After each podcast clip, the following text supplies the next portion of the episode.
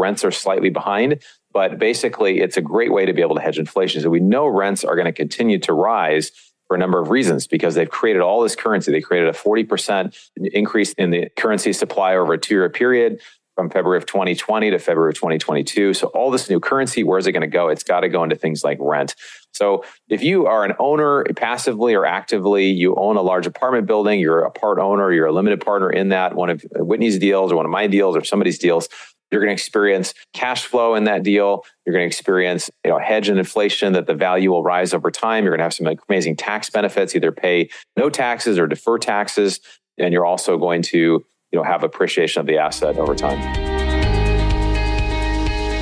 This is your daily real estate syndication show. I am grateful that you are back with us again today. I'm your host, Whitney Sewell. We are back Bronson Hill. You heard us yesterday. I hope you heard yesterday Bronson elaborate on his story and pivoting from some different positions, and some that most would consider highly successful. And he had to make a pivot, or he did, and made a hard choice. He elaborates on some of those things that I know you learned from. But today, man, we're going to jump more into multifamily specifically, and large multifamily, and some of the benefits or some of the risks and different things that he has learned, and what's happening with rents, what's happening with tenants.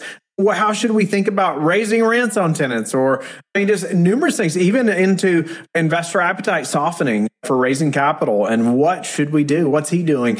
You know, because it's harder to raise funds right now. We've all heard that or experienced it firsthand for the most part. You're going to learn a lot from Bronson today. Bronson, welcome back to the show. I want to thank you again just for your segment yesterday, and you're laying out, man, your path to real estate success, all the different turns that you took. And even encouraging us, though, that, hey, we can make that big step. We can think differently about the risk versus reward, and focus on hopefully the reward, right? Instead of just living in fear, which you, man, you stepped through that. So welcome back. Thanks, man. It's great to be back. And yeah, I think there's that saying, you know, you want to make God laugh, tell him your plans, right? Because like, there's always something different. So I think he doesn't give it to us all at once, because we'd probably freak out. But one day at a time. You know, it's a day by day journey, and walking with God, and of course, doing real estate and business is, is a blast. But great to be back, man. Yeah. I hope the listeners will go back and listen to yesterday's show with Bronson, just hearing more of his story. You're going to be encouraged, no doubt about it. And so just grateful to have him back. We're going to dive more into multifamily and some of the technical side today that I know just share so much. But Bronson, why multifamily? And you had a single family business. Maybe you can share a little bit about how you feel like multifamily's outperforming single family, or even just some of the basic benefits, but feel free to go more in depth as well.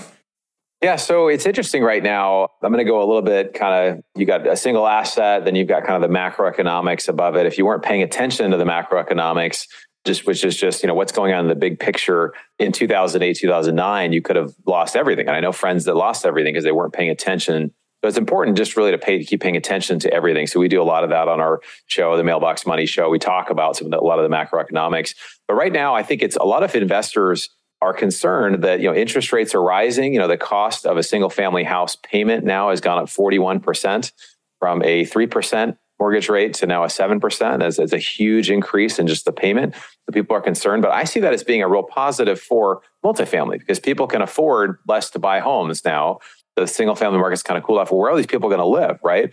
Well, they're going to go live in apartments. They're going to go live in places that, that you and I own, and we can create great housing for them. But just in general, there are some great advantages to multifamily, just from a high level.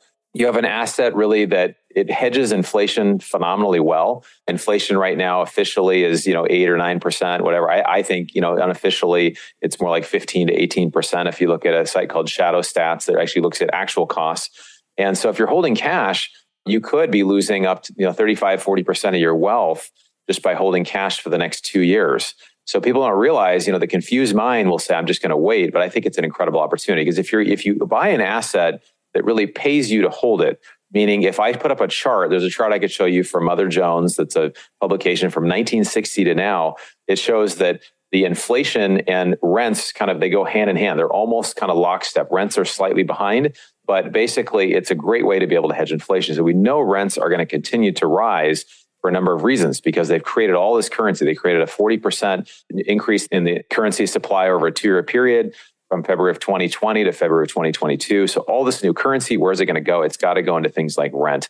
So if you are an owner passively or actively, you own a large apartment building, you're a part owner, you're a limited partner in that, one of Whitney's deals or one of my deals or somebody's deals, you're going to experience cash flow in that deal. You're going to experience, you know, hedge and inflation that the value will rise over time. You're going to have some amazing tax benefits, either pay no taxes or defer taxes. And you're also going to, you know, have appreciation of the asset over time. Yeah, no doubt. I hope passives are listening or their ears are perked up, right? You know, as we're thinking through the benefits of multifamily, no doubt. That's why I got in multifamily as well. Many of those same reasons and many more. But you mentioned you had friends that lost everything in two thousand eight, you know, and you mentioned, you know, like, and they weren't paying attention. You know, I would ask, what would you say they missed more times than not? Or what should they have been paying attention to or should have done even? Yeah, so I think the reason why a lot of people lost money in two thousand eight, two thousand nine, or lost everything, some of them, is the idea of leverage. Now, leverage can work for you or it can work against you, right? If we have, for example, a piece of real estate, let's just say it's a single family house, you bought it for one hundred thousand dollars and you put twenty percent down, twenty thousand dollars, you know, down, and it went up, you know, twenty thousand dollars. You haven't had a twenty percent increase in your money. You've had a one hundred percent increase in your money. So that's an advantage, but it also can be a disadvantage, right? If you have the wrong type of debt, if you're assuming things will go up, and there were people that had a lot of interest only kind of A R M adjustable rate mortgage debt. And if you were leveraged down, you kept buying more and more houses because the assumption was that real estate can only go up. It never goes down because historically it really never had. And so everybody was speculating and just kind of thinking, you know, oh, this can never change.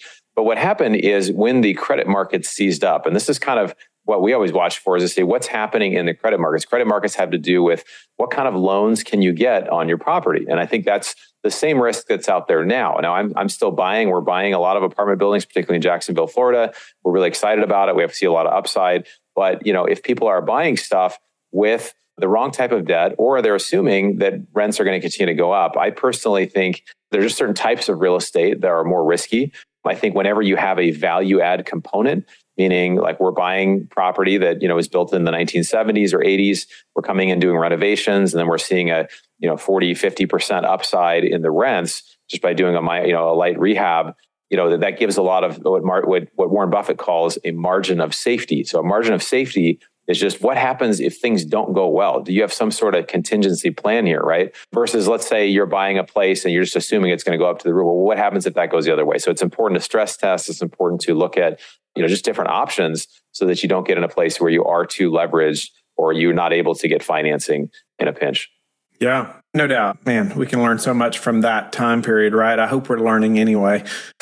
We don't relive, even though it's a different time, but there's still some turbulence, no doubt about it, you know, as we speak. Right. But do you say, you know, multifamily properties still offer, you know, better returns, you know, even with the market correction, say, you know, potentially we're having right now? I would say multifamily, honestly, not what a lot of people believe, but I think right now, multifamily is the most attractive investment out there, even at rates of six and a half or seven percent or whatever. And the reason why is this, is when you buy a place, now looking back, I think in two years, people will look back at the season right now and say, I wish I had bought everything I could. And the reason why is because when you buy a place, the price you pay is fixed, but the rate that you are paying or the rate that you get is adjustable, right? So rates typically rise. There's kind of some of the macro picture here.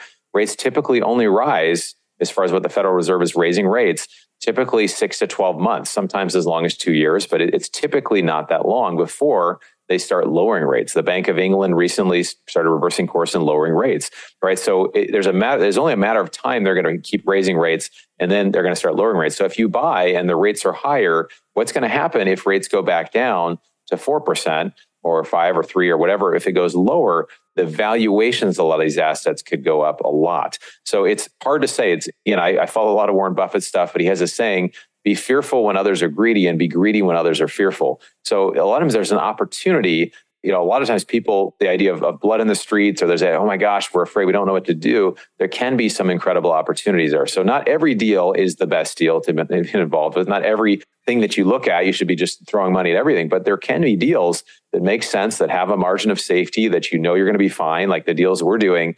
As long as we can do these renovations, we can do eighty percent of these renovations over the next two years.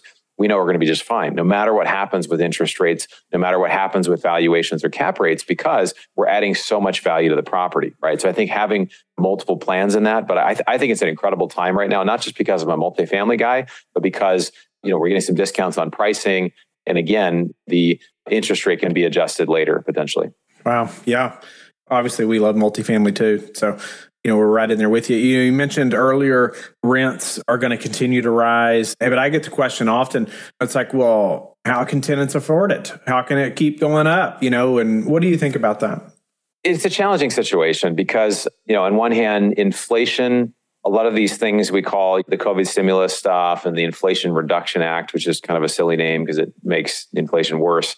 It actually hurts the people it's trying to help, right? So it, it gives handouts to people that don't own assets, and then everything starts costing more. So, you know, the challenge is if you're wealthy or if you're like, you know, a lot of our listeners or you and I, like we own stuff that we can hedge and we can actually do well again in inflationary times. But people that, a lot of people are paying rent that don't own assets, they're going to be hurt by it. Now, over time, hopefully, you know, wages will begin to rise, which we're seeing, and especially in certain markets, wage, wages are starting to rise. But the challenge is they're, they're not building a lot more housing. You know, there's not a lot more apartment buildings being built, particularly for working class folks. And, you know, depending on what studies you look at, we're between, you know, three and seven million apartment units short in the U S.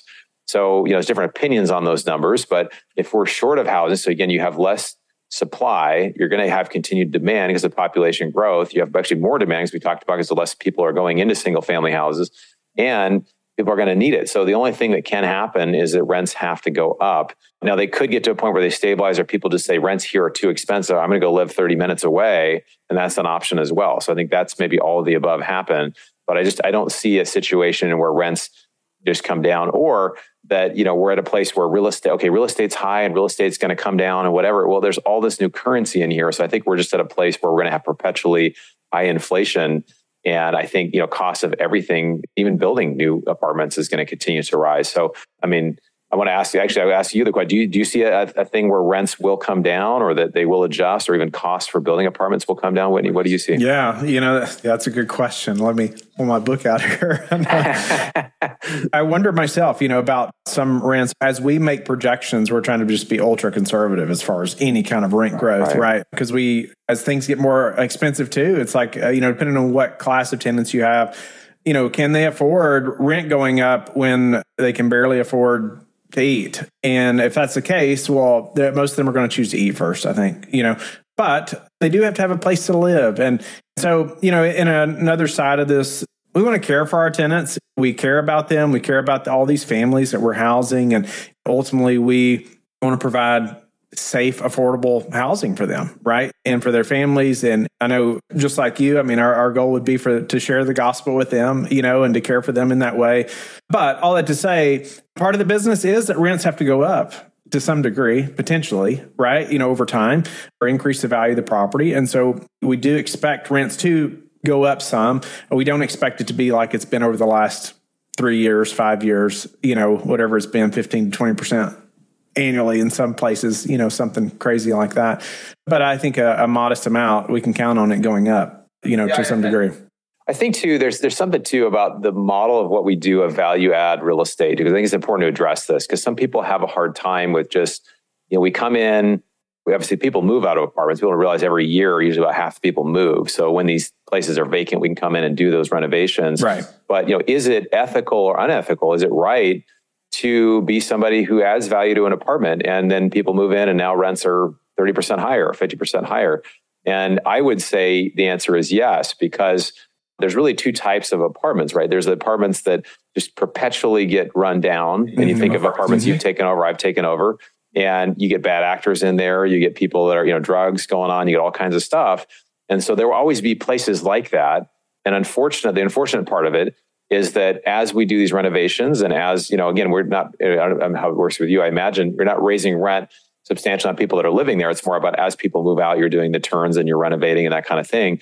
But as we're making a nicer place, we're picking the trash up, we're doing landscaping, we're giving people a sense of ownership, of pride in where they live, then they'll start to say, hey, this stuff is not okay. They start to report things and it becomes a much better place. So I kind of look at, do, is it good for things to fall into disrepair? And, you know, the challenge of somebody is not able to afford, you know, as rents rise, then they may have to move to a place that's not as nice. Yeah. And that's the challenge of, and that I think that's more of a thing of, you know, inflation and our culture and monetary policy and just, but it, but it is, it's a real important problem to wrestle with, especially as a, as a Christian, like what do you, what is the right thing to do here? But I really think it is to create a better community, to create a place where people can feel empowered and they can have a place they feel safe. Yep. And you really care for the property. Yeah, we're not kicking people out right. that no. are paying, I guess I should say, right. you know.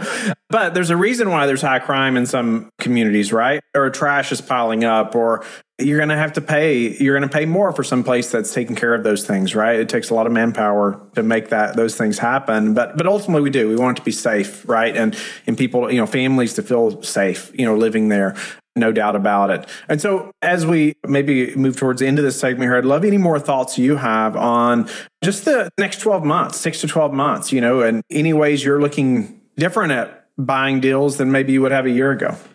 Yeah, it's really interesting because I said all the, you know, these positive things about multifamily. There are a lot of people right now that, and maybe a lot of listeners are very confused. Like, I don't know what to do. And I just see a lot of changes with what's happening in the stock market and thinking, okay, I've got a lot less wealth. There's this kind of this wealth effect, right? So we're seeing investor appetite soften a bit, right? The last six months, it's been more difficult to raise money. And sometimes even we've had to raise more money because of the lender requirements have changed. So it's getting harder to do that. I mean, personally, I'm investing in multifamily. We've got our deals going. I'm also doing things around multifamily. So we've got our A T M machine fund, fifth largest operator of A T Ms in the country. That's a very predictable cash flow deal. And so we've got people doing that. I'm also looking at stuff in the energy space, the oil and gas space. I'm looking at other types of things to help kind of hedge as well. So I guess that's kind of a double answer. It's like, I'm doing this, but I also understand, like, I'm educating people to invest, but I'm also understanding not everybody is going to, just because of the wealth effect. And maybe they're feeling like, oh, my stock market account is down, or, you know, things have changed just in the way things feel, or rates are higher. So, you know, I'm doing deals, but I'm also looking at other things that are outside of real estate also. Okay. I appreciate that outlook on the other things, looking at other places as well. You mentioned harder to raise funds right now. I've heard that across the board. I know lots of people that raise lots of money in this space. Yeah. And it's very common, right? I mean, there's just more, a little more fear and, you know, in the marketplace, or as investors are hearing more media and seeing more headlines of whatever it is, you know, obviously just that little bit of fear makes them more hesitant to put those funds out there. No doubt about it. What are a uh, couple ways maybe you're combating that, or you're ensuring, you know, your investors that, hey, this is a great project to move forward with, or, or just helping them through that fear?